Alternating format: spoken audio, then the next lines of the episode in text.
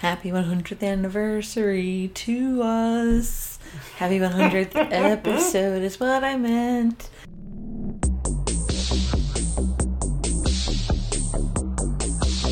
Welcome to the Let's Scare My Girlfriend to Death podcast. I'm your co host, Josh. And I'm your co host, the girlfriend, Cindy. Hi, welcome to a very special episode of Let's Scare My Girlfriend to Death. I am the girlfriend, Cindy. I am Josh, not the girlfriend, the presumptive murderer. And 100 episodes ago, uh, he had the crazy idea to record my response to, uh, I believe at the time we started with Chainsaw Massacre, didn't we? Yep. Texas Chainsaw Massacre was our very first Very, movie. and uh, we've gone from there. So, We've gotten a little bit better at podcasting and a little lot bit. better at watching movies. like, I- yeah, it's funny to go back to the first mm, 30 and how long they are and, and uh, kind of all over the place.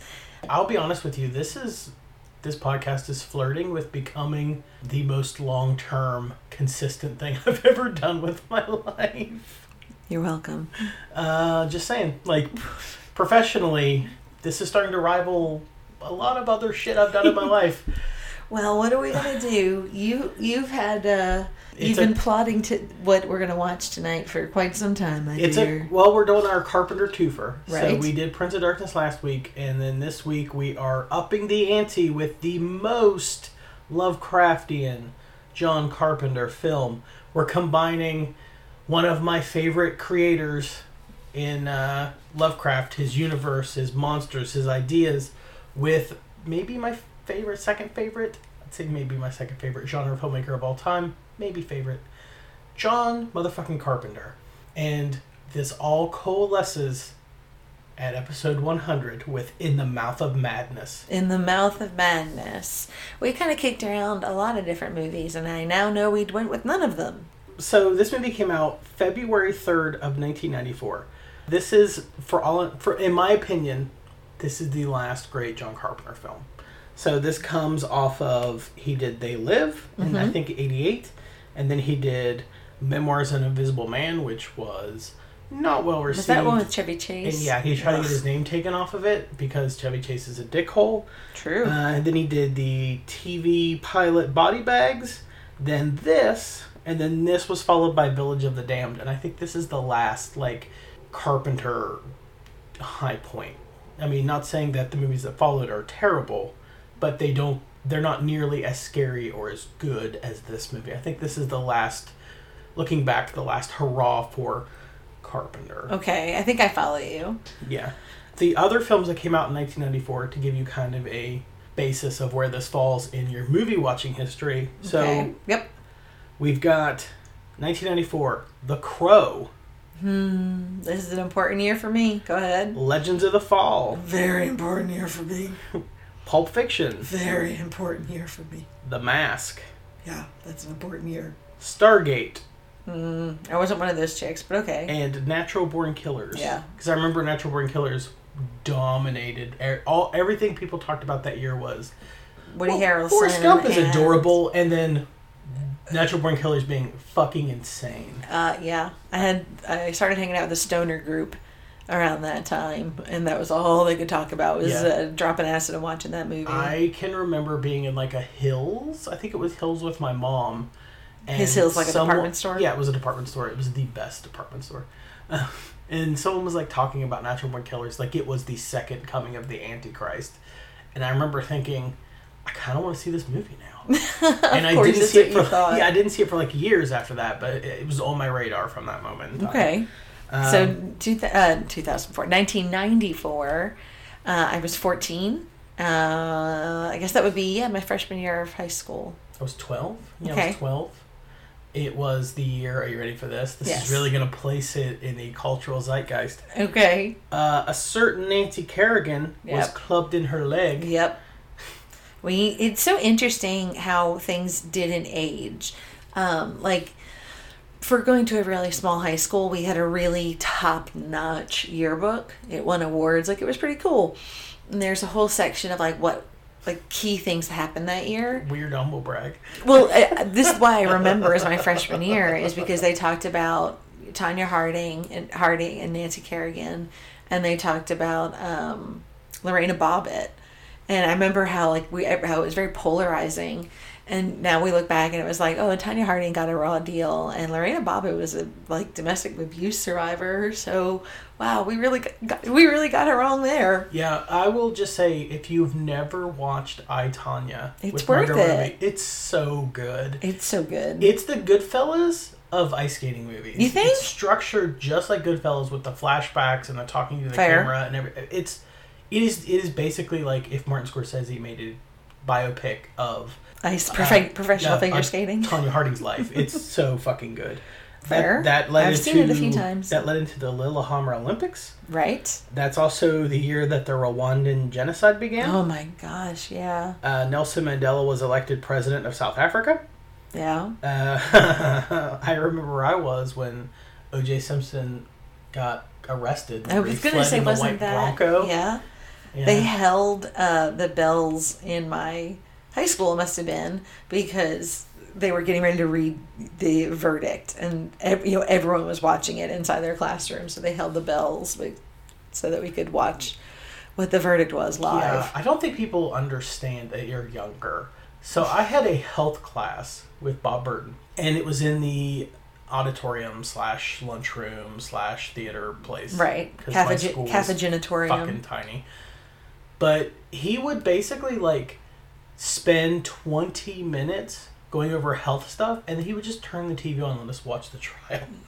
Fair. So I a lot of my knowledge of base actual courtroom proceedings come from watching that trial like daily. wow. It's no, I so didn't have that weird, like, experience. we had a daily like monday through friday for like 25 30 minutes of my day i watched that You trial just every day Glued. like a- and it's i didn't even give a shit Yeah. Mm. it was just that was we had no option bob burton was super into it So that's what you guys were gonna watch. so he he would like fly through the lesson so he could make us watch the OJ trial. That's a thing. wow. So does Yeah. this movie kind of reflect those times, or no? Not Oh, really. Okay. I mean, it's helpful to know that it came out in 1994 and what it came out against. For like effects reasons, or However, this movie does not feel like a product of 1994. This feels like the last vestiges of like a power 70s 80s John Carpenter being like this is my vision, like this is Carpenter operating at his most carpentery, in the like Halloween fog. would you call him a Thing era. master carpenter? Yeah, I would. He's actually considered a master of horror. But uh, Um it's true. that's yeah, that's a thing. I was that- making a pun, but I, I got it. there are masters of horror. They do dinners in LA, and they all Ooh. get together, all these directors, and hang out. And then they became the masters of horror because of Guillermo del Toro, because they were they would have dinner at the Hamburger Hamlet, Why the hamburger just Hamlet? because they something they all agreed on when they first started doing it. Okay. And there was a lady having a birthday, a, a table over, and they were all having a good time. And when they came out and sang happy birthday to her, Guillermo del Toro stood up and was like, on behalf of the Masters of Horror, we wish you a happy birthday. That's adorable. and then he just named them all the Masters of Horror. So that's a thing. adorable. Okay, so back to 1994, John Carpenter. Tell me about it. Uh, well, hold on. Let's finish 1994 Okay. fast. You're always jumping ahead on me. I always am. People that were born that year are Harry Styles and Dakota Fanning. Oh my word. People that died that year, Telly Savalas, Brandon Lee. Brandon Lee, John Candy, Oh wow, yeah. Peter Cushing, and Kurt Cobain. Wow, what a year. Yep, that it was indeed. That was a And, big year for uh yeah. Yeah. Yeah, that I didn't realize until I was doing the research on this how important 1994 was to my life. Very very big year. Right, like there are movie years like. 82 the year I was born is such a good year for movies with like Blade Runner and The Thing and E.T. and I think Poltergeist, like all these fucking incredible movies. 1999 is known as like a banner, incredible year with everything that came out that year. But 1994 has such a weird Cultural pivotal significance. significance to my childhood growing same, up. same, same, same. like I think I same. was the right age, and all these things were kind of happening, and I was picking up on them. Okay. Right, like uh, people always say, like, "Oh, you're an '80s baby, you're born in the '80s," but like I don't remember a lot of Yeah. the mid '80s, maybe some of the late '80s. So and it's- this is kind of where I don't mean like I checked out, but this is kind of where this is where I remember choosing sides. Like my some of my friends started to become like the stoners, and I kind of hung out with them. But then some of my kids, my friends are like the drama club, and I hung out with you know what Yeah, I mean. it's- it's- it was definitely kind of a time in Soleil losing Kurt Cobain the way that we did, and yeah, it was it was definitely a year. it's this year, this era is when I think my personality and your, I think probably maybe yours, really was formed. Formed, yeah, agreed. Right, like who I, who I decided to be, who I molded myself into, what inspired me all started. through high school. Through high school, really started here. I think with like 93, 94. Okay, Right. yeah. Like seeing Pulp Fiction and being like this rather than Forrest Gump. I did love Stuff Forrest like Gump that. though. All right, But let's talk about the actual movie. this movie. This movie Because I'm not going to lie, we watched Prince of Darkness. we did. I really like Prince of Darkness. I like this movie more. I okay. flirted with doing them reverse. This is actually the. We mentioned in the Prince of Darkness episode that the Carpenter's unofficial Apocalypse trilogy, which is the Yes. thing, Prince of Darkness, and then this is the third one. oh, okay. So, and this is kind of like in scope. It's not the best one. Shout out to the thing. But this one is the largest one, I feel like. It has the biggest Okay. implications. Okay, I'm trying to make sure I follow. You- You'll see. Uh, I, I'm not trying to give away the plot, but Okay. uh, like we said, this is uh, directed and scored by John Carpenter. It's actually written by Mike DeLuca. Uh, Mike DeLuca is a big time executive I know that name. that was at New Line. Hmm. You know that was originally the house that Freddy built, and Yes. then they went on to do like Lord of the Rings movies. so Mike DeLuca's big claim to fame was he was a producer of The Mask, Dark City, Austin Powers, The Social Network, but he's the guy who discovered Paul Thomas Anderson after his first movie and wow. brought him. This has been a to- good year for this guy. Yeah, brought him to New Line and produced Boogie Nights and Magnolia. Gotcha. Yeah. So definitely an important person. So- we are Paul Thomas Anderson fans. That's for damn sure. Yep. So this movie is co-produced by Mike DeLuca and Sandy King, who is John Carpenter's now wife. Okay. And I think we mentioned Gary Kibbe in the last episode. That uh, Prince of Darkness was the first movie he shot for Carpenter, and he went basically all the way through except for two. So he shot this movie as well. Nice. Now the cast for this movie is pretty fucking good. All right. Hit me Um, up. What we got? There's some there's some pretty ridiculous names in this, including one I'm gonna say extended cameo, which is Okay. pretty incredible. Okay. So this movie stars Sam Neill as John Trent. Sam Neill, one of my all-time favorite actors. Okay. So everyone who's listening to this, everyone with the sound of my voice, you know him as Dr. Alan Grant I do not know him as from that. Jurassic Park. Oh wait, yes I do. All right, sorry. Continue. Uh, he was also in The Hunt for the Wilder People. Oh yeah, I do totally know him. Yeah, he's in Possession. He's just fucking incredible. Yeah. Like, he's such a good actor, it blows my mind. So he's the lead character. This movie also stars Jurgen Prochnow as Sutter Kane. Love that who- name. Yeah, oh yeah, you're gonna love Sutter Kane. Um, he is a German actor who's best known for Das Boot, and he was the bad guy in Beverly Hills Cop 2. Never seen him. Julie Carmen's in this. She plays Linda Stiles. Let's see. Linda Stiles, the same year Harry Styles was born. What? Crazy. So she's in the movie Gloria, which I love, and Fright Night 2. David Warner plays Dr. Wren. He was Ed Dillinger in Tron. Never saw. He but was Oh, okay. the photographer in The Omen that got his head cut off. Oh, with the okay, plate glass yeah. thing? Yes. Uh, he's in That- Time that After I do Time. He's the bad guy in Time Bandits. He's the bad guy in Waxwork. I feel like they would know him as the scientist who created the ooze in Ninja Turtles 2. The secret of Okay. the ooze. Okay. Faces the- are coming. The British forward. I'm- scientist who's like, oh, hangs out with the turtles. And yeah. that's him. That's David Warner. That was my first experience with David Warner. Was- and I still go back to Ninja Turtles I wonder how 2. he would feel about that. Probably not great. Okay. I know he has an intense fear of flying, so anytime they have to they hire he's British, he comes over by boat. He- He's a yachtsman. He's like, I'm not fucking flying. It's not happening. Uh, this movie also stars John Glover as Saperstein. He is Daniel Clamp from Gremlins 2, the Trump guy. He plays the- Okay, the, yeah, guy yeah. who owns the building in Gremlins 2. Right.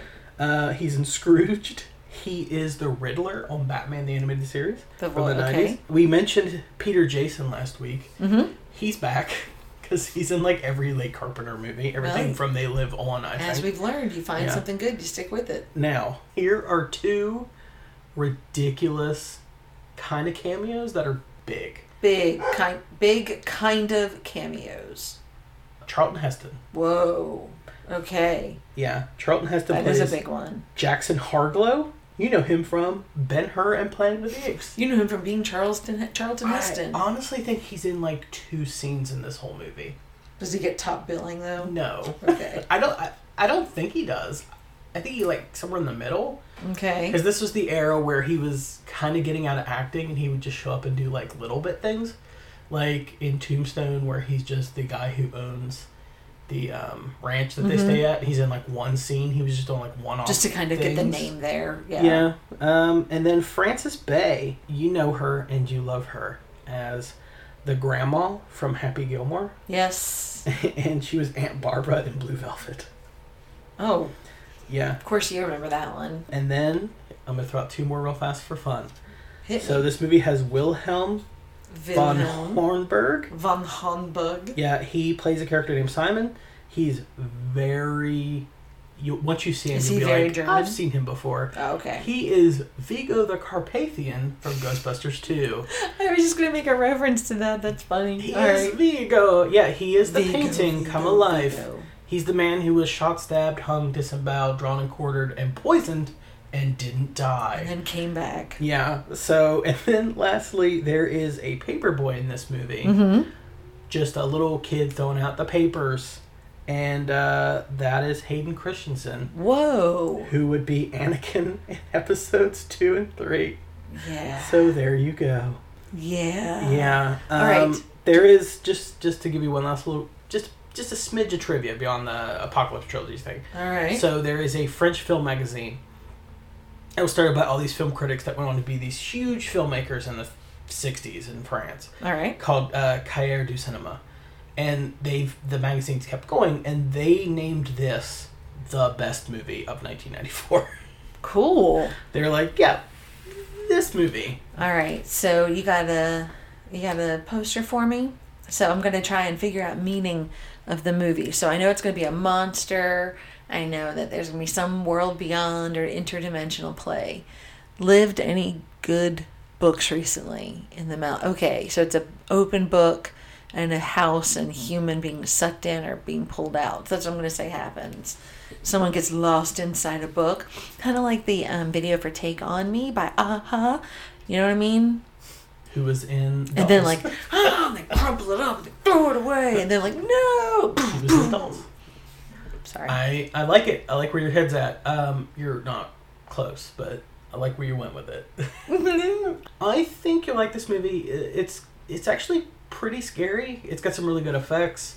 I mean, Uh, a lot of lot of jump scares. I would say, I think P- the eight- the '90s gets a really shitty rap for being a bad decade for horror movies, and I think this is easily in the top five, maybe Yeah. of the '90s. I really Okay. really like this movie, and I'm kind of glad we're doing it for the 100. All right. Well, join us as we uh, pick, watch this on Amazon. Uh, no, I got. We've got a the Shout Factory Blu-ray, I'm so sure. we're we're doing we're doing a Blu-ray. I'm sure there's a fee on Amazon. uh, all right. So join us. Mind Get- the doors. Get your Lovecraft on with us and John Carpenter.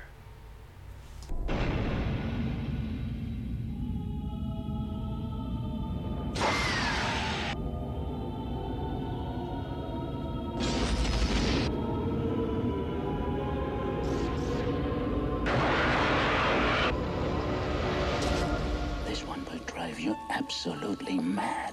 The riots began because the stores could not meet the demands of Sutter Kane's novel, In the Mouth of Madness. Kane disappeared uh, two months ago without a trace. You're the guy that writes horror books. You can forget about Stephen King. Kane outsells them all. I need to know if he's alive or dead, and I need that book. It's a setup. It's a setup. I I just have to work out how it's set up. Kane's writing has been known to have an effect on his readers.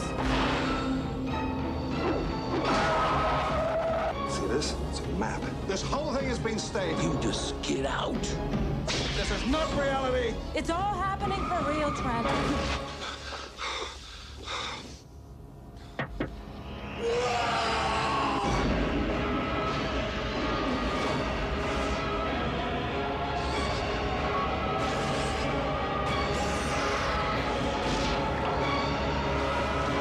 I don't know this book will drive people crazy. Well, let's hope so.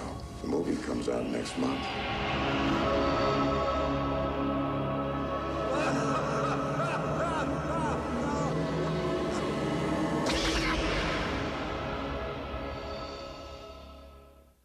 Hey, welcome back, listeners. What did you think? Happy 100. Happy 100th to you. Well, okay, I liked this one. Kinda. I like how Kinda. it gets a qualifier. Yeah. So we watched Into the Mouth of Madness. Or just in the mouth of In madness. the. I always say the names wrong. What was I calling it earlier? Out of the Mouth of Darkness or something? Anyway, uh, we watched that. We had a crazy Blu ray, but it's also available on Amazon for a fee. All right.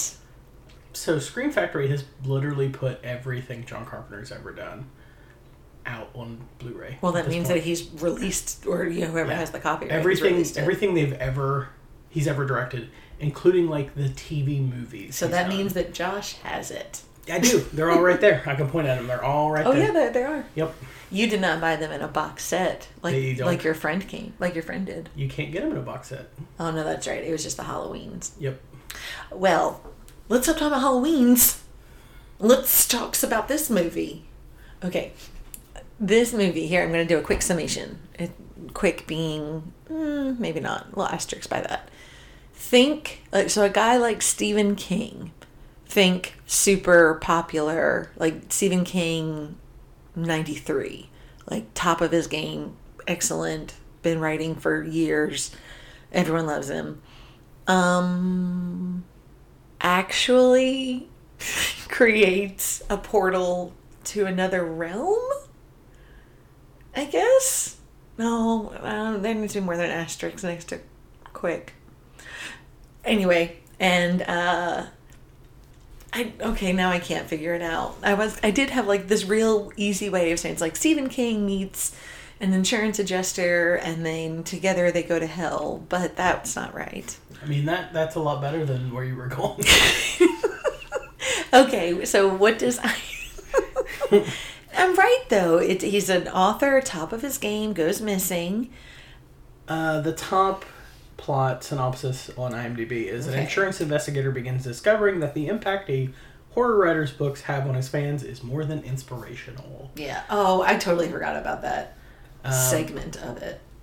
Yeah, this movie has a very Invasion of the Body Snatchers feel. This movie Structurally? also has the honor of being the only movie that I have woken you up to ask you about because I was still thinking about it hours later. It, I mean, it's a good one. But if you did, we watch the original Invasion of the Body Snatchers. Yes, with I know we watched uh, the remake from the seventies. Did we watch the one from the fifties? no. Okay. So it starts it's structured a lot like this movie, where this movie opens at the end with The- e-, eh, John Trent, the Sam Neill character, who In the is mental asylum. insane. I say in quotes because he's not really insane. He's just seen some crazy shit. Right. And he gets see locked me. up and then it goes back to the beginning and you see he's like a boring insurance adjuster who sniffs out fraud and Discover the story happens of him trying to track down Sutter Kane, who's disappeared. I love because that name, by the way. this movie is full of really good names. Charlton Heston's character's name is Jackson Harglow, and he hired, mentioned that you he love hires that. Sam Neill to track uh, Sutter Kane down, which he does, along with uh, a lady from the book publishing company. Does he? They find him in a small town called Hobbs End. It's a town that basically, very Lovecraftian like, has become a doorway to a Lovecraft type dimension with like Cthulhu monsters. Right. And they're using Sutter Kane as an entryway into our world, But the to- world- to fundamentally change everything and create an apocalypse. Okay. Turns out that that's not even, but like that's not even.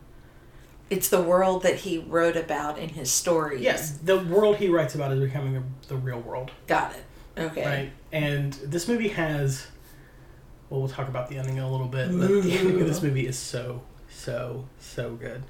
it was an excellent movie. it plays with the concept of of flipping the script. I think they even say, which is a terrifying thought for me, that if enough people go insane and they outnumber becomes sane the normal. people, they're the normal. Correct. And you're now the insane person. Fact. Which is fucking terrifying because I feel like we're there almost. Yeah. It's yes. like half the country is insane right now. yeah. Not to. uh It's worrisome that that's becoming the norm. I agree. Yeah. Uh, I like your comparison of Sutter, uh, Sutter Kane to Stephen, Stephen King. King. but he, I feel like he's more Lovecraft. I think Oh no, for sure. I The- just meant.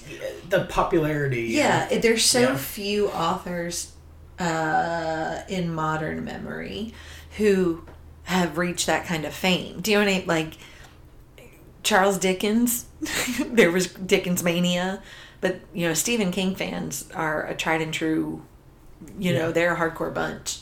Um, And that's kind of what I meant by that comparison and that they create these worlds that people just love and it accidentally becomes real.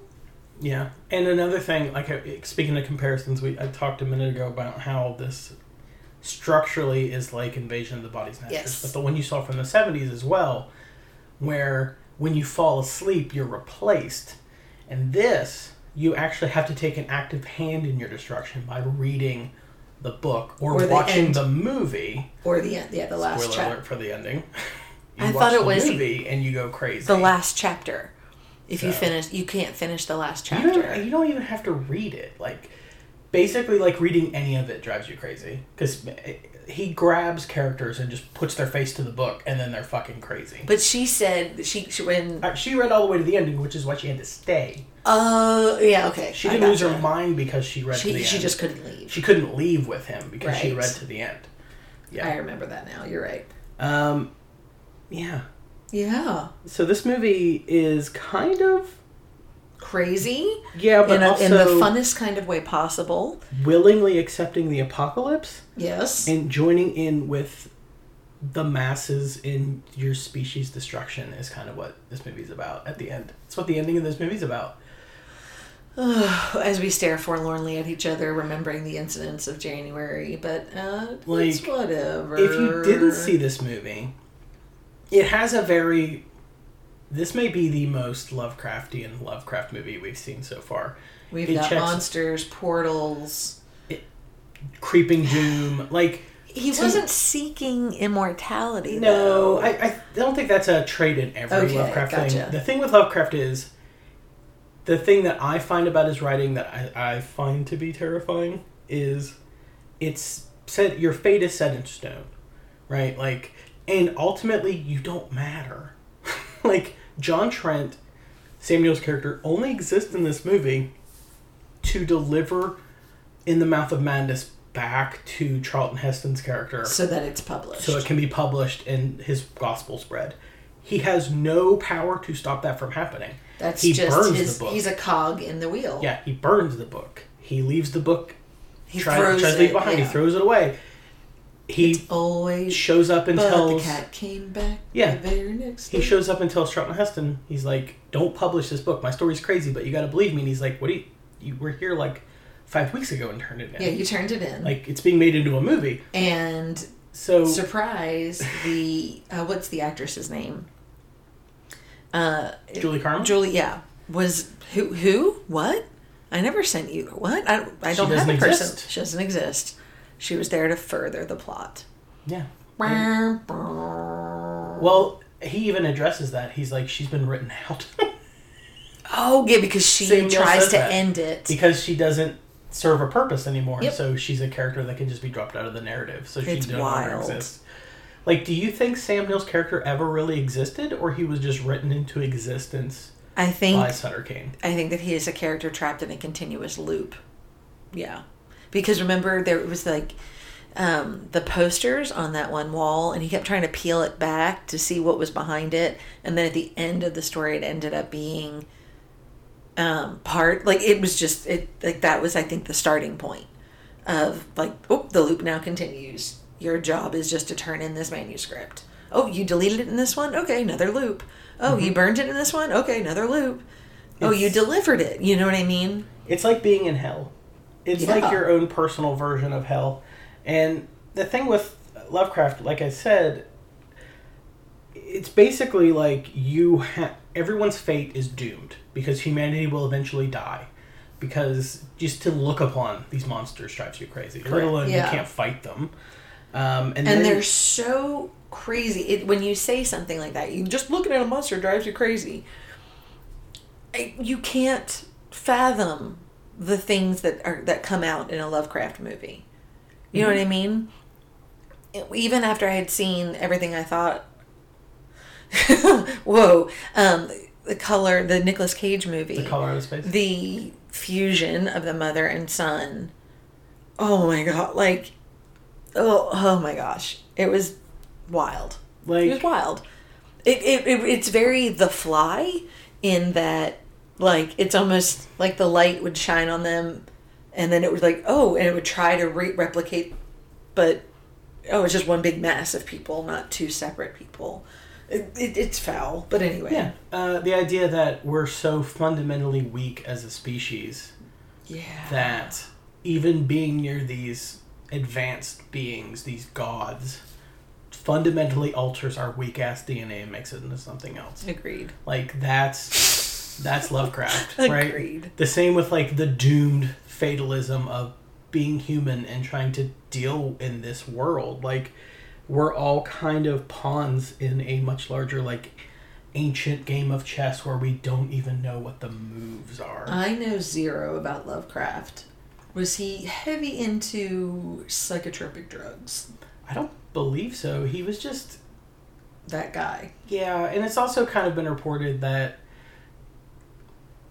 some of Mm-hmm. his writing it was like, oh, this is what happens when you mix races, like fish people, and Oh yeah. because let's not forget he was also like not a good Hello, person, racist. but he created a really interesting sandbox that He- other people I would say got he- to play in. he opened a door to a new way of doing things that couldn't have been done without someone like him opening that door. Yeah. I'll give you that Um, because these things are very unique. So you think that Samuel is a character in the book? Yeah, he's just a cog in the wheel. I think you might be right, and I think there's a thing in the movie that supports your theory. Tell me about how I'm right.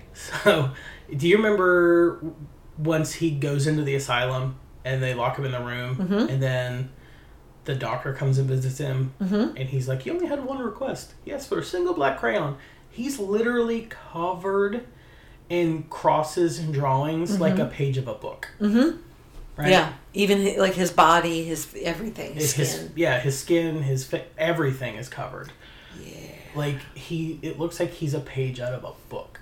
yes, And then it's also a page out of a book that allows the monsters into our world. Like Sutter Kane gets is in that why front of you the, think he chose all those crosses? gets in front of the door and like rips himself like a page. and then that's yes. what opens the portal between words, uh, worlds, words and worlds. So yeah, slip of the tongue, but appropriate slip of the tongue. So yeah, Yeah. I I love this movie, and I I know It's- a lot, it I know made me people think. that don't, and I get why people don't. This is definitely not a movie that's for everyone. I know some people that are like, I just want John Carpenter to make Halloween, or the There's nothing The wrong thing. with that. like this is the third of his apocalypse trilogy and this is the most apocalyptic Have we seen all of them? Have I seen all of them No. now?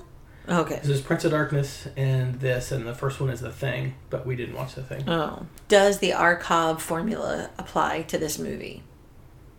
i don't know I don't. I just don't think it does.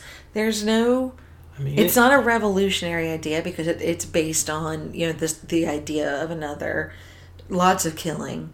There was some fun oratory little pieces here and there. Definitely fantasy, obviously. There's no fornication. So, but I don't think it was meant to be an exploitation movie. It was never, you know what I mean? Do you think this was supposed to be a blockbuster? Yeah, was I think this was supposed to be a big Oh, movie. okay. I mean, I don't think anyone makes well, like nobody makes a, yeah. a big studio release horror movie with the expect, expectation that it's not going to be big. Oh Hmm. no, that one guy did. Like, The guy from Mannequin, the guy who produced Mannequin Two.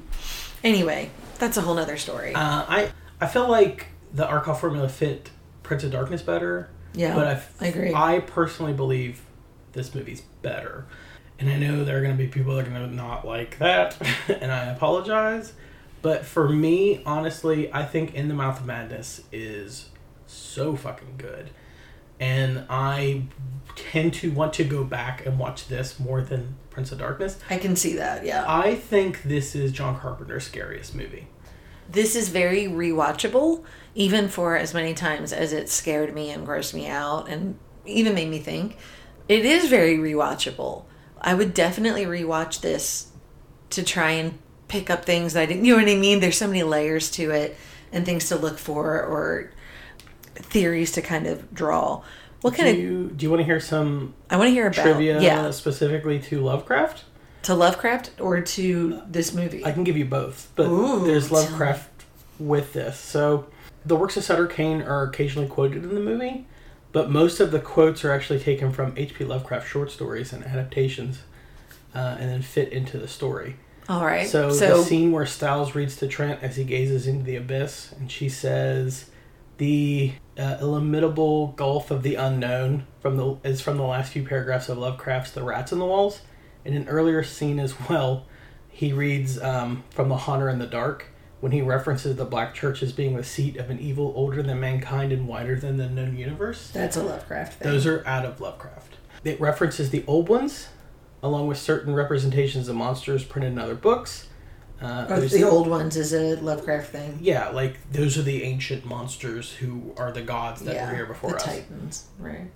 Right. Uh, Oh, so sorry. there are six Sutter Kane novels which Trent uses to track down the town on Hobbs End. Correct. So they're the Hobbs End Horror, The Feeding, The Whisperer in the Dark, Something in the Cellar, The Breathing Tunnel, and Haunter Out of Time.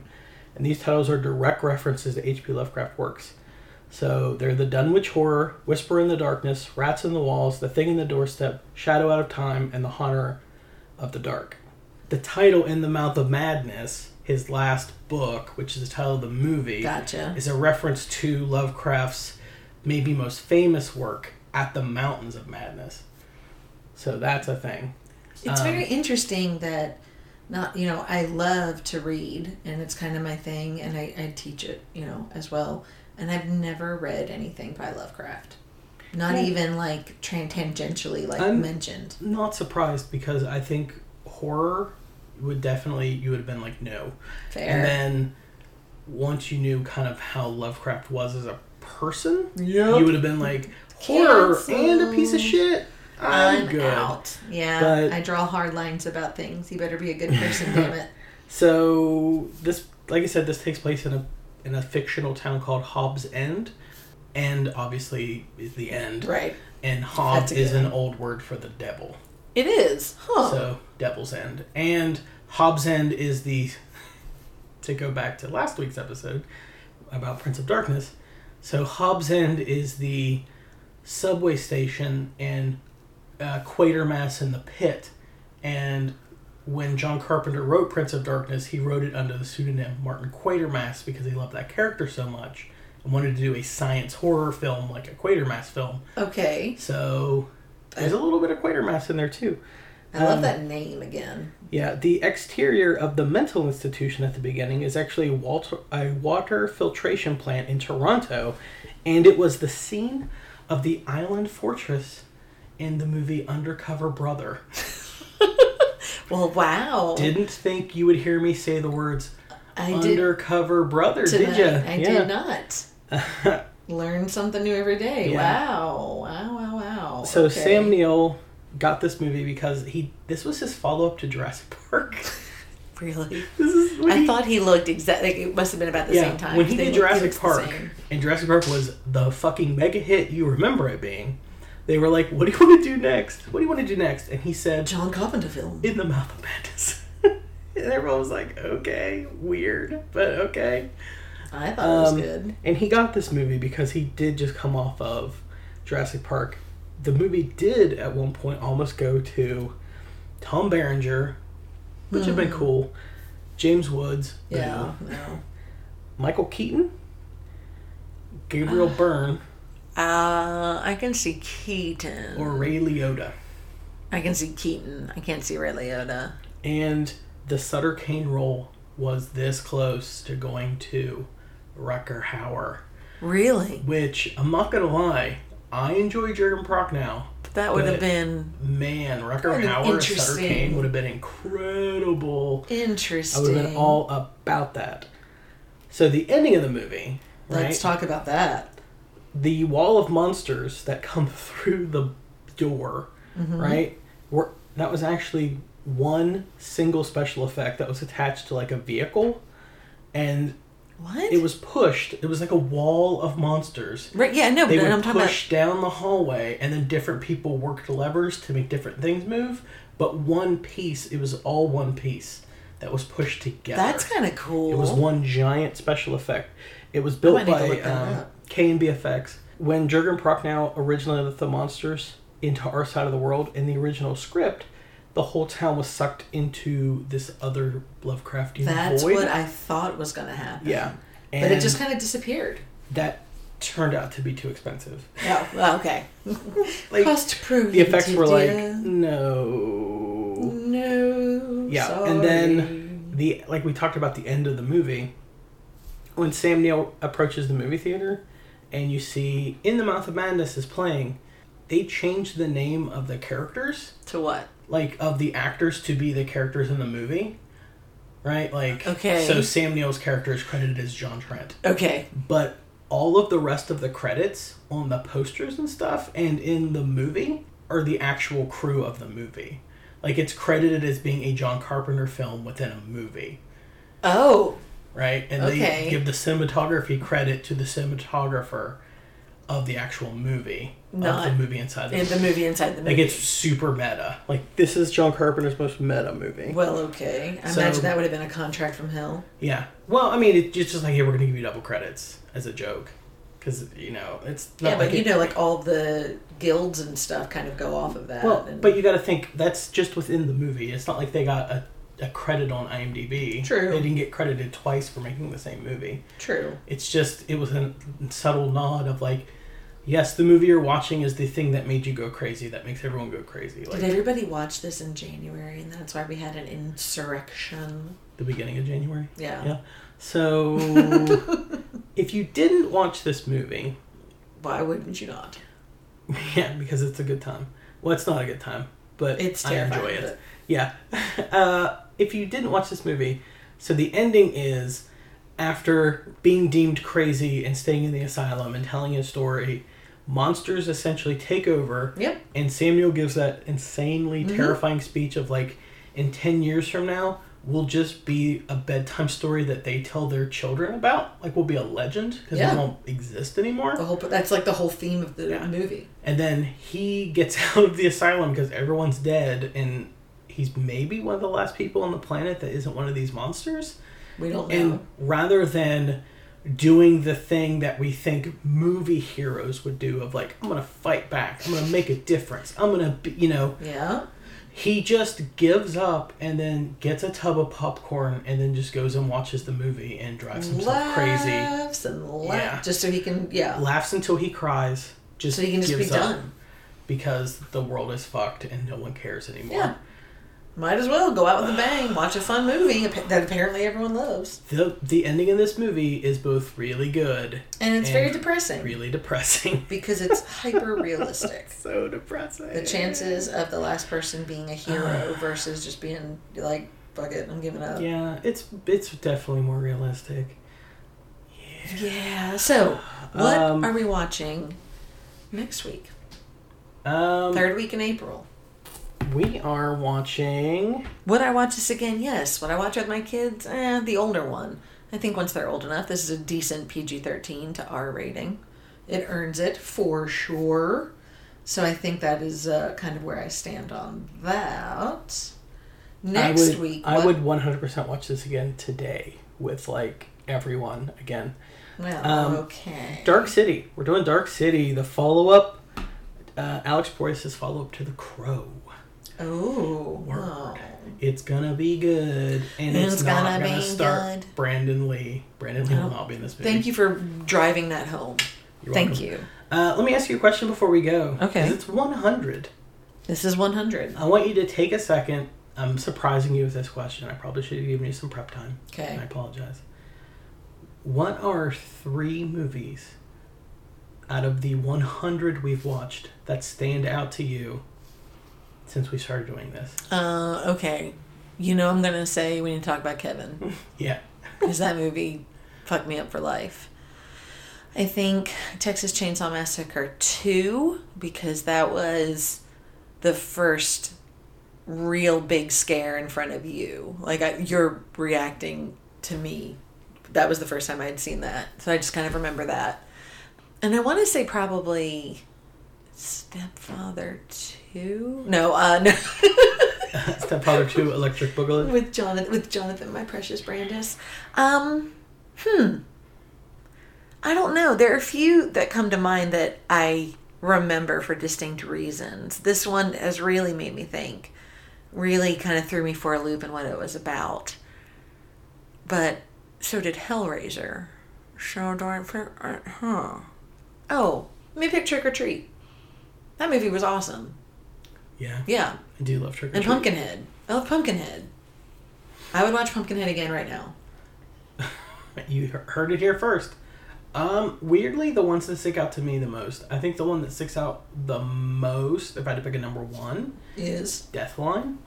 that was yeah, because that's our mind the doors. Yeah, and I think because we did Texas Chainsaw Massacre and Texas Chainsaw Massacre Two as kind of like a test to see how this would go, and I feel like Deathline is where we I won't say we found our footing, but it's where we kind of started figuring where the direction we wanted to go Yeah, with this. how thing. we were gonna structure things. So Agreed. I- I have a lot of really good memories connected with Deathline. Um, Connected with Deathline and, and you. And uh, you and Deathline. I would also say the Babadook sticks out to me. Okay, Watching that together, that was yeah. I remember you looking at me being like, "Yes, it's really fucked up that this movie has a mom who wants to kill her child. That's super fucked up, and that's super a thing that people think every once in a while." How can you love something so much and just want it to knock it off? Yeah. Yeah. Um, That's two, or is that three? I've already lost count. that's two. I would Okay. say number three is Jaws, just because we did Just that 'cause you love at a Jaws. thea- we did it at a theater. we did. That's with, true. It's the only movie we've watched with a crowd of people. well, but that's because we also had a pandemic happen. it was uh, pre-pandemic. No, I know, but I'm saying that's why we haven't been able to replicate that. Well, it was they were showing Jaws at the theater. It was around I think the fourth, and everything was was, kind of lined perfect. up, and it was great. It was a lot of fun. I also love Jaws a Sure lot. was. All right, guys. Go listen to our Jaws episode and hear me talk about how much that movie means to me. All the right. world, the world, Well, world, you can world. also join me and Josh next week when we're watching. Say it again. I already forgot. guys, I still call it Into the Color of Madness Skylight. I don't know. What Dark do we watch? City. Dark City. All right. Join us, won't you? Mind the doors.